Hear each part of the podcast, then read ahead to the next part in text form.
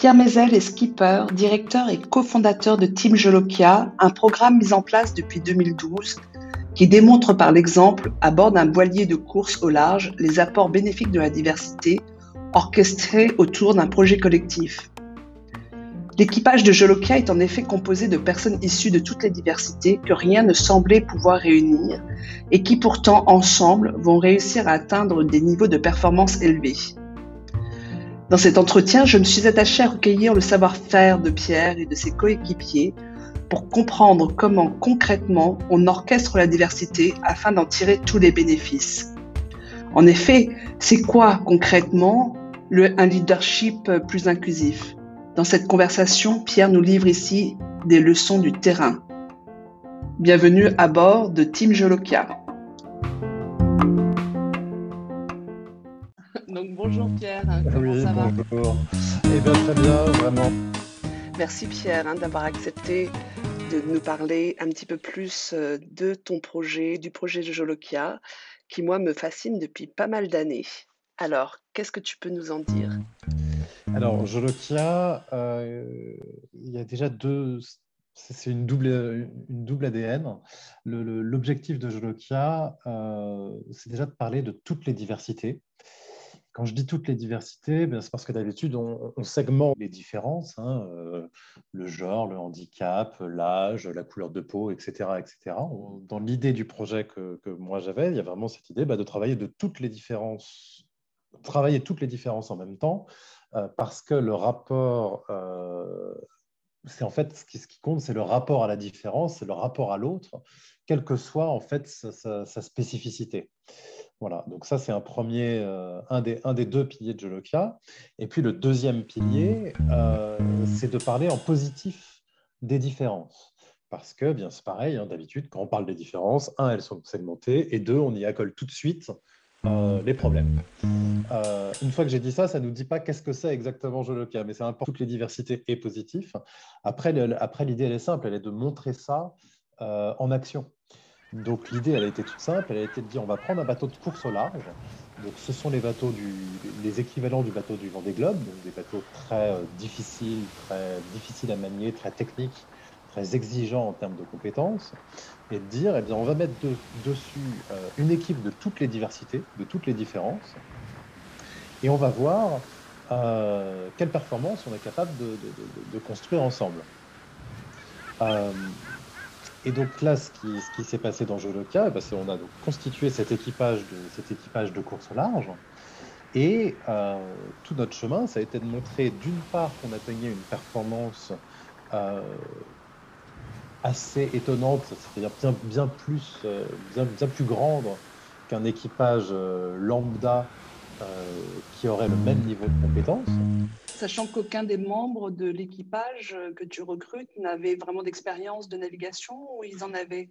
Alors, il y avait de tous les niveaux, euh, mais ce qui est étonnant, c'est qu'on aurait pris un, équipage pro, bah, on aurait eu, euh, alors pas, tous hein, évidemment, on, se situe à chaque fois, nous, sur nos résultats, on se situe dans les premiers tiers du classement, euh, mais on n'aurait pas obligatoirement eu les mêmes résultats.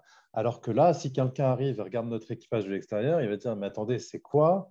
Euh, vous avez des débutants, vous avez des personnes de plus de 60 ans ou des personnes qui n'ont pas du tout une carrure physique qui correspond à ce type de bateau, vous avez des personnes en situation de handicap.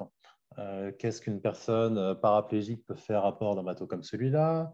Vous avez, vous, pouvez faire la liste comme ça sur le papier, tout ce qui semblerait des handicaps au sens, large du terme.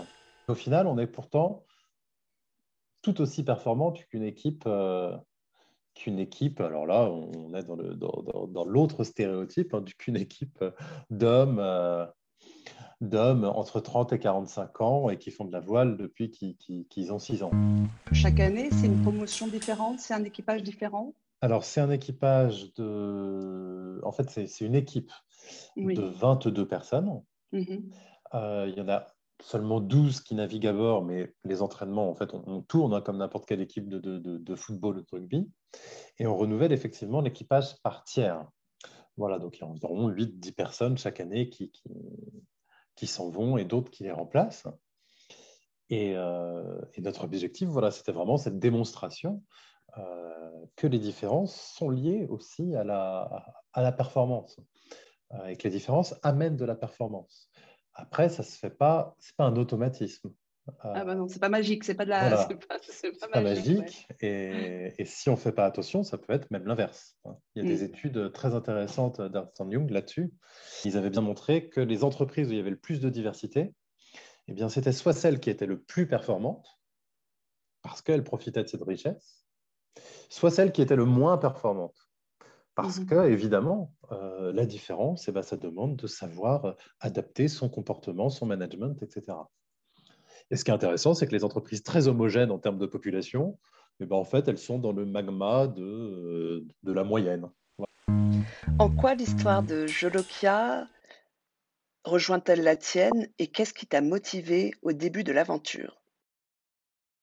Euh, L'impulsion initiale, euh, où d'ailleurs j'étais avec deux autres personnes, hein, Gonzague de Blinière et, et, Éric Bellion, euh, donc on pourrait leur poser exactement la même question. Mais me concernant, euh, moi, c'est une réelle volonté en fait de, de, de, justice sociale. Hein. On est aussi simplement, euh, on, est, on est très simplement sur ce sujet, c'est-à-dire que moi, dans mon parcours familial, euh, historique, personnel aussi, euh, pour des raisons euh, très simples, qui est que j'avais, par exemple, de, l'eczéma, j'avais de l'eczéma enfant, donc j'étais largement rejeté par mes, par mes petits copains de classe.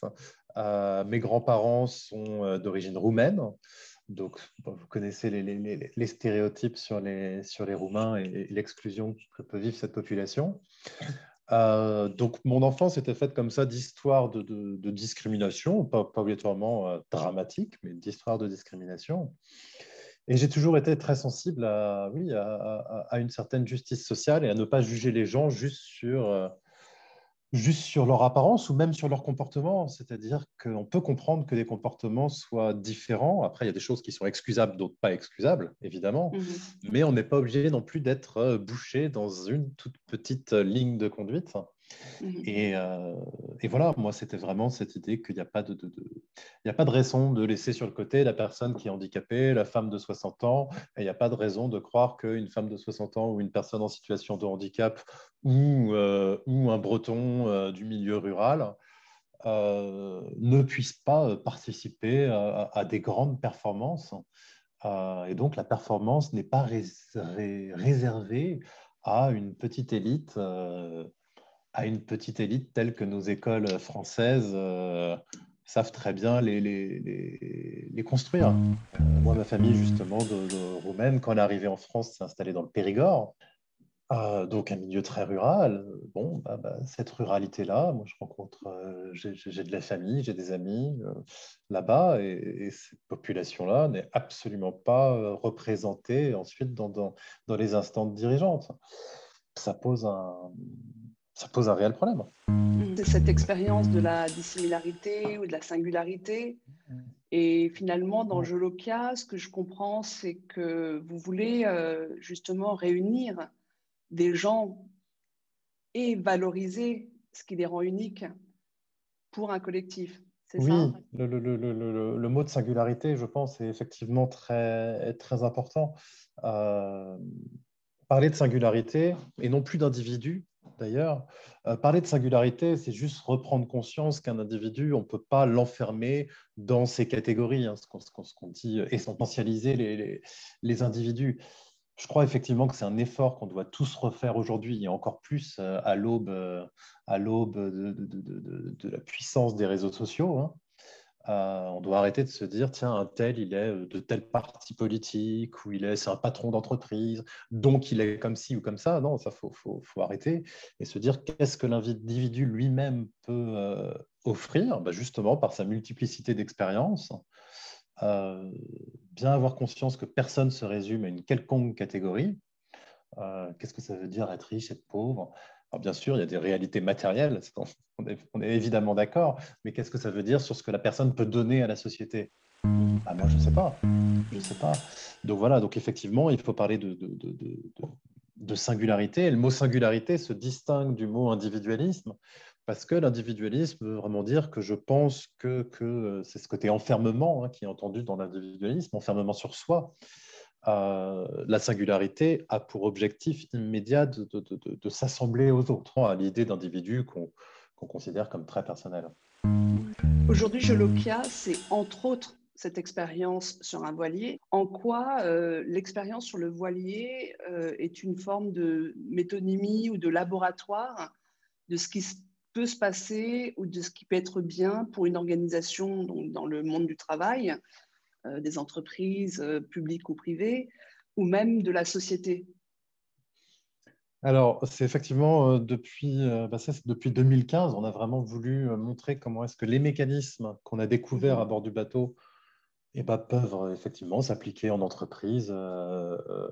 sur l'ensemble de la société, sûrement aussi, mais des principes beaucoup plus généraux. La première, c'est déjà de s'affranchir de la peur. s'affranchir de la peur de l'autre, de la peur de, de ce qu'on ne connaît pas. Voilà. Mmh euh, et pour s'affranchir de cette peur, déjà, il faut accepter qu'il est normal d'avoir peur de ce qu'on ne connaît pas. Euh, dans une entreprise, euh, eh bien, vous êtes sur un bateau, hein, vous vous dites il faut que je sois performant, très bien. Et eh bien, qu'est-ce que vous faites? Vous allez recruter des gens qui vous ressemblent, qui ont le même parcours que vous et qui vous rassurent sur le CV, donc qui ont le bon diplôme, la bonne formation, qu'elle soit nautique ou qu'elle soit en ingénierie de je ne sais quoi.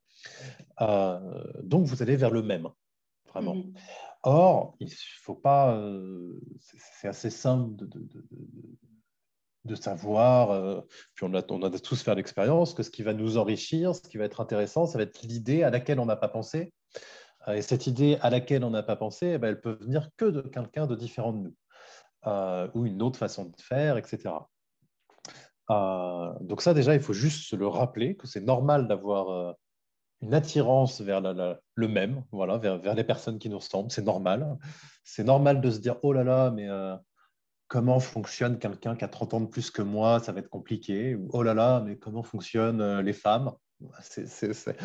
Les hommes, c'est plus simple. Euh, je fais exprès, mais oui, c'est ce que Boris Cyrulnik, Boris Cyrulnik appelle ça l'importance d'avoir des relations privilégiées. C'est-à-dire que des relations privilégiées depuis euh, notre naissance, même de l'état de bébé, la relation privilégiée, c'est avec des choses que l'on connaît. Et oui, bien donc, sûr. Voilà, donc, euh, donc cette importance des relations privilégiées bah, nous handicape un peu justement par rapport à l'inconnu aussi. Et il ne faut, pas il faut pas le voir comme quelque chose de... Il n'y a pas de jugement moral à ça. Voilà, c'est voilà, la psychologie montre bien que c'est important. L'anthropologie, hein, Françoise Héritier l'a très bien montré comment est-ce que euh, dans toutes les sociétés humaines, eh ben, il y a cette même, euh, ce même besoin d'être protégé, bah, parce qu'on se protège euh, mmh presque, j'allais dire, en, animal social, mais il reste cette part d'animalité, on, se, on, se, on, se, protège de ce qu'on ne connaît pas. Voilà, point, on se protège de, de, l'inconnu, c'est bien normal. Euh, mais justement, nous sommes un animal social et à un moment, eh ben, on va aller vers ce qu'on ne connaît pas. Donc ça, il faut retrouver cette, trouver cette, cet élan et ça demande un effort. Voilà. Euh, donc ça, c'est la première chose, se dire, euh, se forcer à, se dire, tiens, je vais aller vers l'autre parce que la richesse est là. Euh, ça, c'est une première chose, j'ai dire, assez, assez facile. Peut-être pas si facile, mais assez facile à comprendre, mais peut-être pas si facile déjà à faire. mais une fois qu'on a franchi ce premier pas, ce que beaucoup d'entreprises font. Hein, elles, essayent, mais en fait, très vite, elles sont là, ah là là, mais en fait, on a plein, plein, plein de difficultés quand même qui se posent à nous. Et c'est là où il faut effectivement euh, voir pas mal de, de, pièges. Alors, on pourrait en citer énormément euh, de pièges qu'on peut lever et qui peuvent devenir des leviers. Je vais, je vais en prendre juste un. Euh, c'est celui de, de, la bienveillance, de, l'excès de bienveillance. donc moi, j'aime bien parler de bienveillance neutre, en fait, pour, pour redonner mmh. à, la bienveillance toute sa, toute sa force quand vous avez une équipe, vous avez souvent, euh, si vous avez une nouvelle personne qui arrive et que vous êtes dans une équipe, là je peux penser au bateau, hein, vous avez une équipe euh, d'hommes et puis vous avez une femme qui arrive ou une personne un peu plus âgée ou une personne en situation de handicap. Eh bien, qu'est-ce que vous allez faire si la personne arrive sur le bateau? Et eh bien, Vous allez vouloir lui montrer en toute mmh. gentillesse, en toute bienveillance, lui montrer comment, vous, comment faire. Et vous allez lui attraper les cordes un peu des mains sans, sans être mal intentionné. Vous allez lui attraper les, voilà, vous allez, vous allez lui montrer, mais en lui montrant, en fait, vous allez faire à sa place. Mhm. Euh, et vous allez lui dire, ah, mais tu vois, euh, si on parle par exemple de stratégie en termes de météo, vous allez lui dire, ah, mais tu vois, la stratégie, euh, moi, je serais toi, je ferais comme ça. Et puis, on Mhm. va énormément la, la, la couver.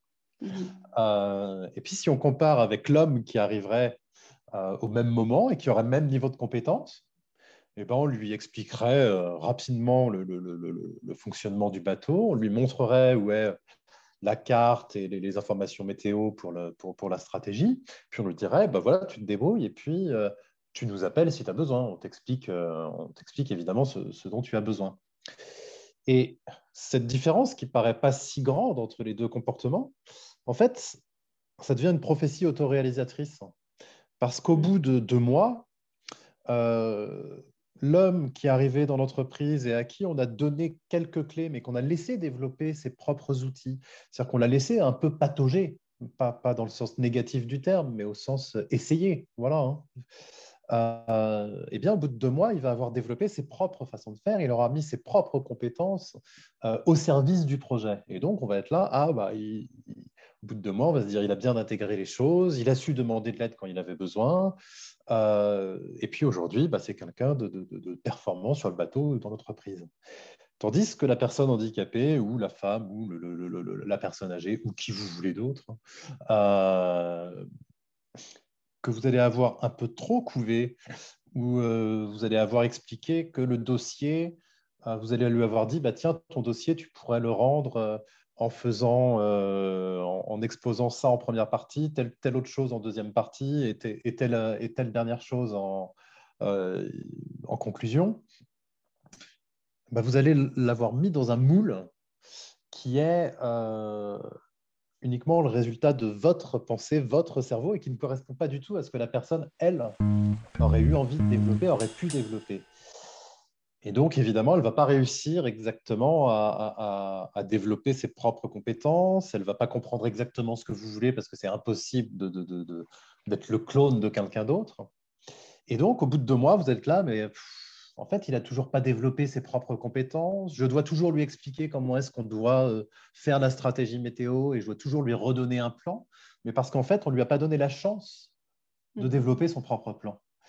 Et, euh, et donc, au bout de deux mois, on est là, mais pff, il n'a il pas progressé, il n'est pas très compétent, il me prend du temps. Mhm. Et là, on se dit, bah, en fait, la diversité, ça ne marche pas. Euh, et donc, voilà pourquoi est-ce que penser, par exemple, bienveillance neutre, hein, juste rajouter ce petit adjectif, euh, Mhm. permet de se dire, ah ben voilà, en fait, il faut, et on en revient à, à la première chose que je disais, il faut euh, donner sa chance à la diversité, la donner réellement. Voilà. Mhm.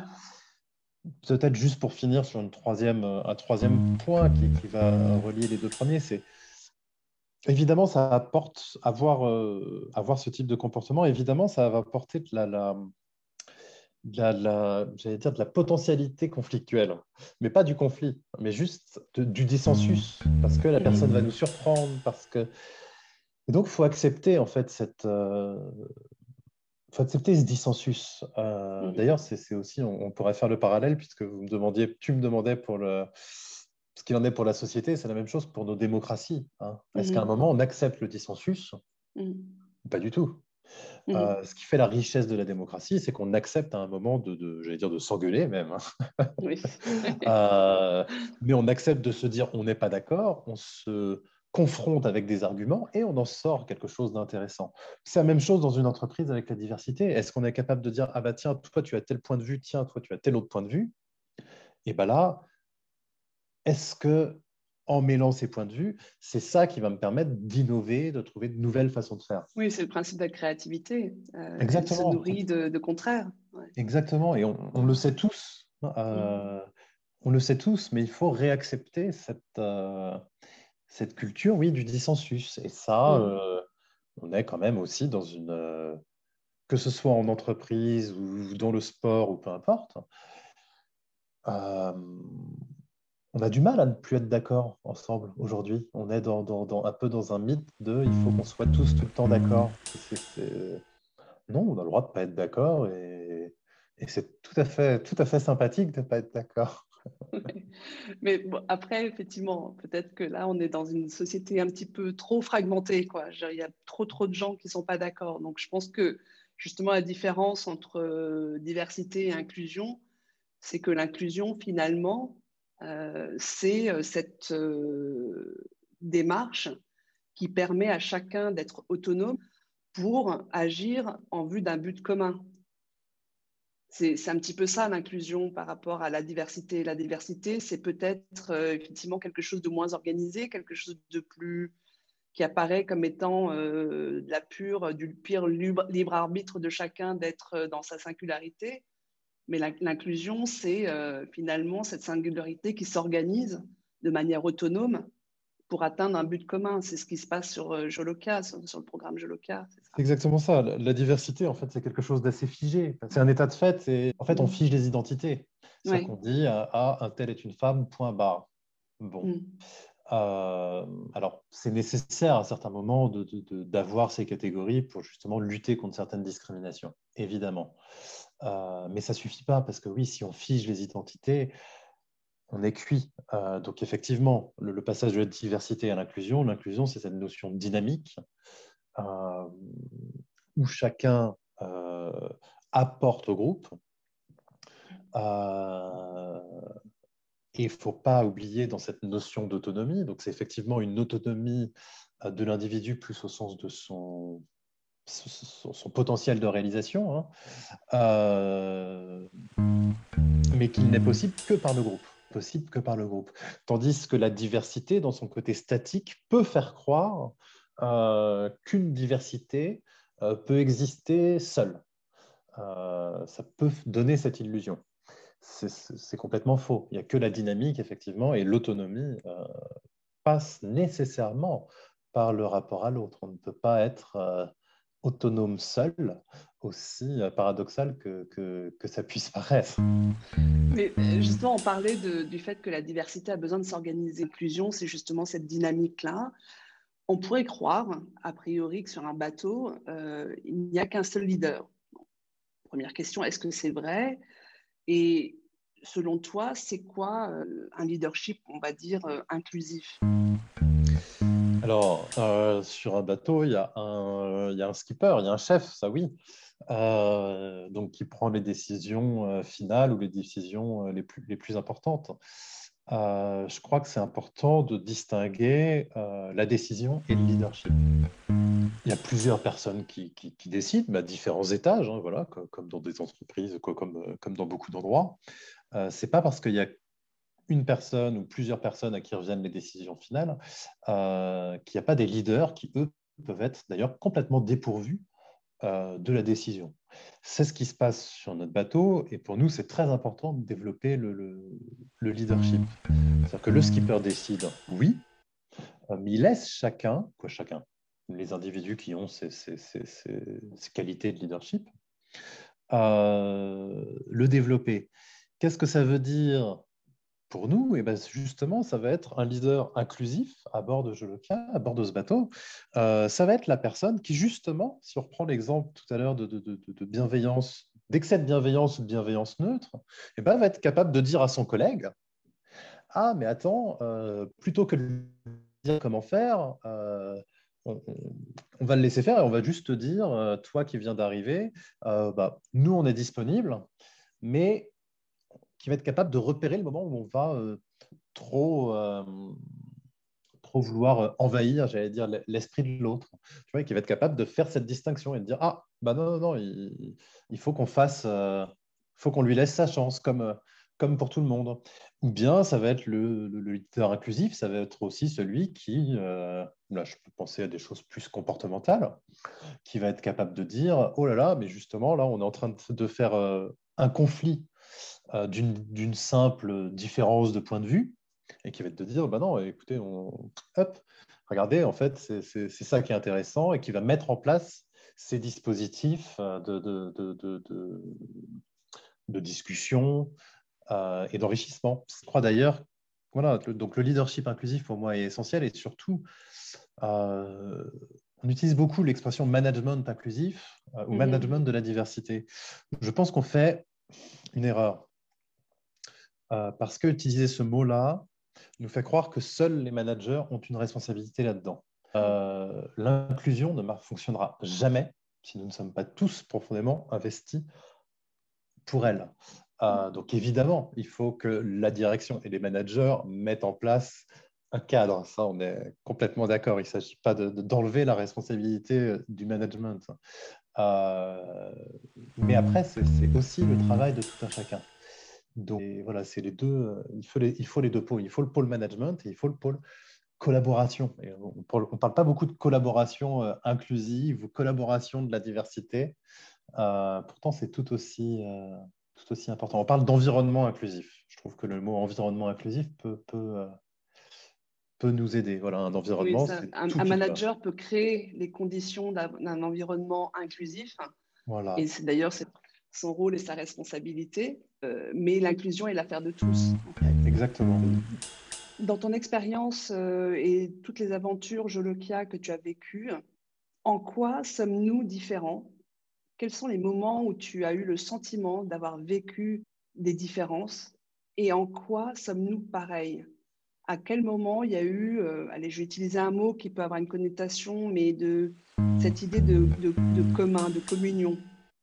Je vais faire exprès de ne pas répondre au début et puis ensuite, je vais donner une réponse. Euh, à partir du moment où on s'ouvre à la différence, en fait, on ne se pose plus les questions de la différence. Mhm. Parce que justement, les catégories tombent.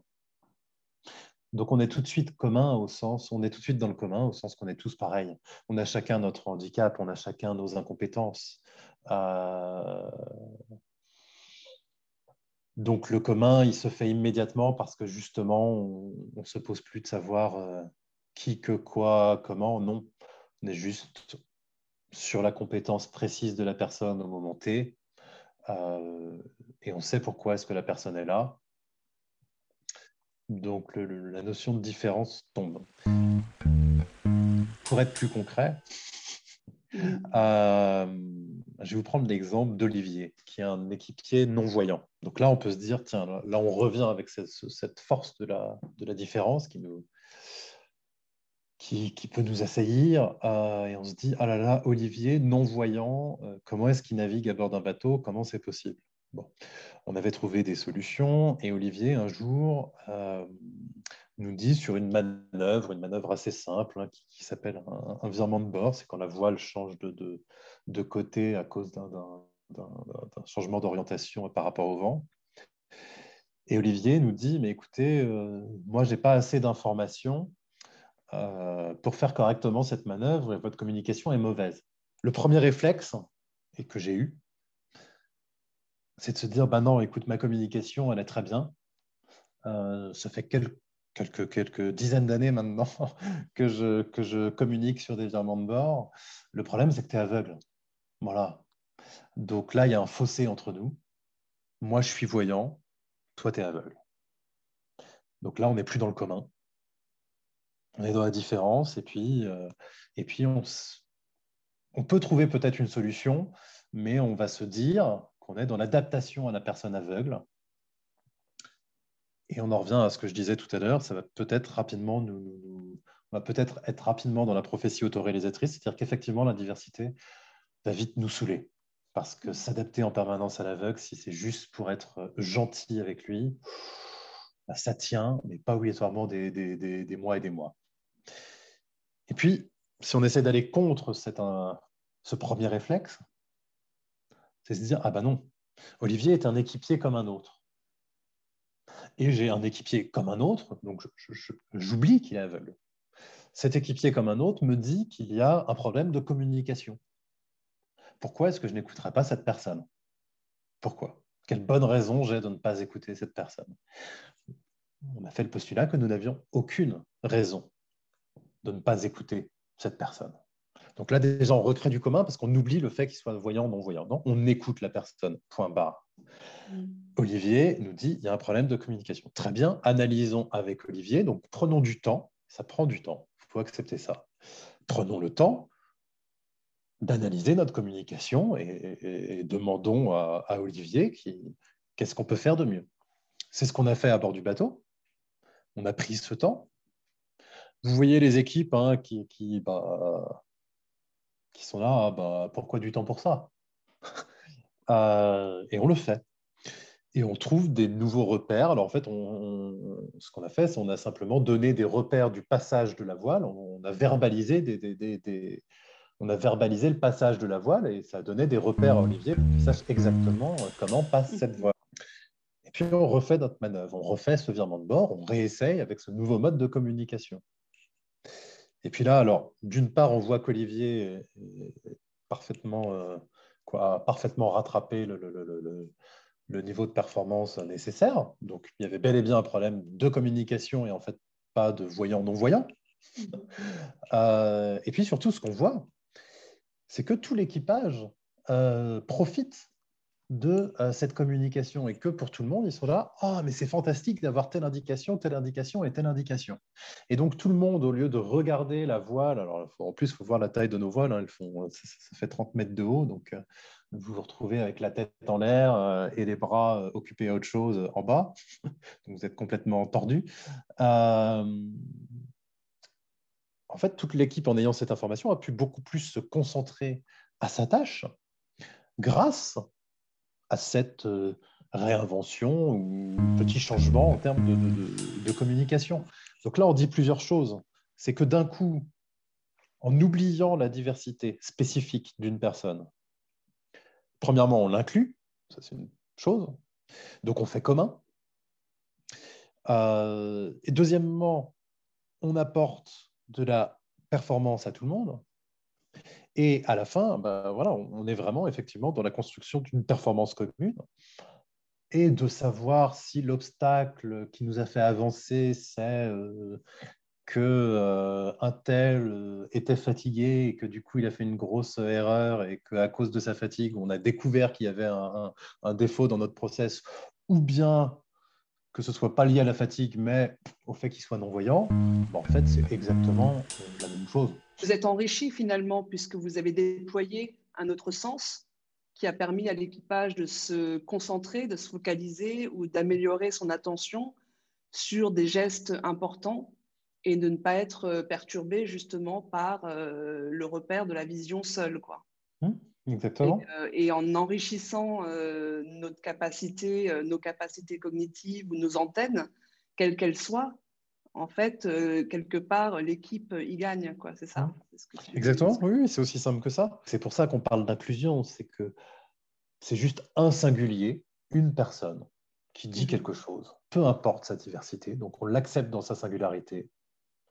Et grâce à sa singularité, et non pas grâce à sa diversité, en fait, mhm. Mhm. grâce à sa singularité, elle fait commun quasi instantanément. Voilà. Ça fait combien d'expériences de, Jolokia depuis 2012, c'est ça? Voilà, depuis 2012, donc on est à, huit années. Euh, maintenant, il y, a, un cap qui est redessiné par, par, bah, par, la nouvelle présidente, par l'équipe en place, euh, qui est de dire, eh bien, on a fait pas mal d'années de, de démonstrations. Euh, on en fait profiter des entreprises, on en fait profiter des collectivités, etc. Euh, ce qu'on aimerait maintenant, bah, c'est continuer évidemment à, accompagner les, structures pour, plus d'inclusion, mais euh, on aimerait aussi justement s'attaquer aux, diversités très spécifiques, c'est-à-dire aller, par exemple, je vous donner un exemple, aller voir les personnes qui sont handicapées psychiques et montrer à ces personnes-là qui, parce que leur vie euh, les a menés à ça, sont enfermés dans une diversité, pour le coup, eh bien leur montrer, en les amenant à bord du bateau également, comment est-ce qu'elles-mêmes peuvent devenir des individus parmi d'autres. Donc, en fait, on ferait des navigations avec des populations plus, euh, plus spécifiques. Et au lieu de faire de la navigation adaptée, c'est comme ça souvent qu'on parle, on fait du sport adapté, eh bien, au lieu de faire du sport adapté, non, on ne ferait pas du sport adapté, on ferait du sport inclusif. Et donc, ces personnes-là ne feraient pas du sport euh, adapté aux handicapés ou adapté aux débutants ou adapté aux femmes ou adapté aux vieux. Non, elles feraient du sport inclusif pour qu'elles-mêmes, elles développent aussi euh, des capacités ensuite de dire ailleurs dans leur, euh, dans leur environnement de vie, de dire, ben non, ne me considère pas comme ma diversité, mais considère-moi comme quelqu'un d'autre. Et on, se dit qu'on a du travail de ce point de vue-là, et puis on a du travail du point de vue des accompagnants. Parce que, évidemment, quand vous vous occupez de, de, de, de, quoi que ce soit, de quelques catégories dont vous vous occupiez, ça peut être des, des, des, jeunes de quartiers prioritaires de la ville ou, oui, ou de personnes en situation de handicap, évidemment, vous êtes très focalisé sur les, spécificité de cette population. Et c'est bien légitime et c'est bien normal. Donc, c'est en aucun cas une, une critique. Euh, mais nous, on se dit qu'on peut apporter une chose en plus, mhm. qui est la, phase 2. C'est-à-dire, une fois qu'on a traité le, le, gros du problème lié à cette spécificité, et eh ben, revenir à l'inclusion. Voilà. Mhm. Et donc, on essaye de réorienter euh, stratégiquement je le là, pour, pour les prochaines années. Vous parlez beaucoup de performance et mmh. je pense que c'est très utile euh, de s'adresser aussi ainsi aux entreprises parce que c'est un langage qu'elles peuvent comprendre. Mais moi, je, je, ce que je vois derrière quand même, c'est que j'ai l'impression que les gens qui ont pu vivre cette expérience en sortent quand même plus heureux. Où est-ce que je me trompe? Euh, Je ne sais pas. Ce qu'ils nous disent, disent un, que effectivement toutes les différences tombent. Et ça, ça nous est arrivé plein de fois. Euh, des gens qui nous disent Ah, j'avais jamais navigué avec des personnes aussi âgées. On a beaucoup de jeunes qui nous disent ça. Euh, donc, leur stéréotype tombe sur les, sur les plus de 60 ans ou plus de 50 ans. On a eu un équipier, euh, là, il y a deux ans, un équipier qui faisait le ramadan en faisant de la navigation. Tout le monde se disait Mais c'est pas possible. Il l'a fait, ça ne posait strictement aucun problème. il suffisait de lui laisser la liberté de, de s'organiser et il était parfaitement euh, performant. Quelqu'un s'organise pour faire euh, ce qui est important dans sa vie. Voilà. Sur le côté heureux, ils découvraient euh, l'importance de leur action individuelle.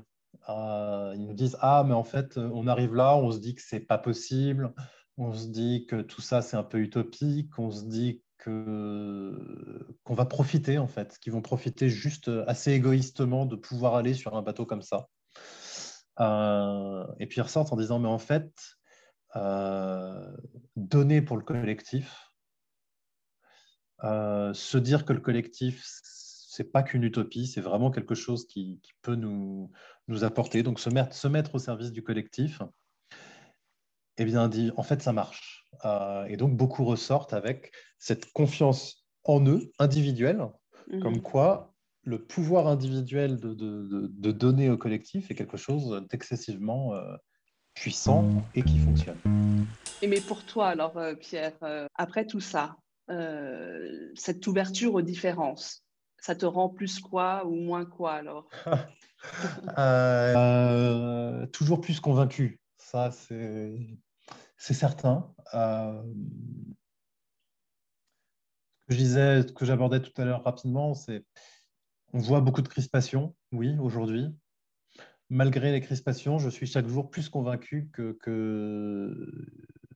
qu'elles n'ont pas lieu d'être, que si elles, mm. sont, si elles existent, c'est plus lié à, des choses que je ne maîtrise pas, que je ne serais pas capable d'expliquer, euh, mais qu'en tout cas, dans l'individu singulier, justement, dans la singularité de chacun, je ne vois aucune raison pour qu'il y ait ces crispations. Voilà. Euh, et ça, j'en suis chaque jour, euh, chaque jour convaincu. Euh, après, moi, ce que ça m'apporte, euh, bah, je crois que c'est l'envie, l'envie renouvelée de, de, de, de, me battre, en fait, pour que... et de créer des projets collectifs. Voilà. Moi, je, je, je suis comme les équipiers, en fait. C'est-à-dire que quand on voit la force d'un collectif, quand on voit la force de, qui se crée quand on fait des choses ensemble, euh, en misant sur la richesse de l'autre, bah, ça devient une drogue. Ça devient une drogue. Euh, c'est ça. Pourquoi est-ce que le sport c'est une drogue pour tant de gens? Eh ben, c'est parce qu'à un moment on se met euh, au milieu d'une au milieu d'une équipe et qu'on est là, on s'en fout qu'il y en ait un gros, un petit, un, noir, un, blanc ou un rouge. Là, et, et, on est au service de l'équipe et ça nous rend heureux en fait de quoi? De nous donner pour l'équipe. Merci beaucoup Pierre de nous avoir éclairés.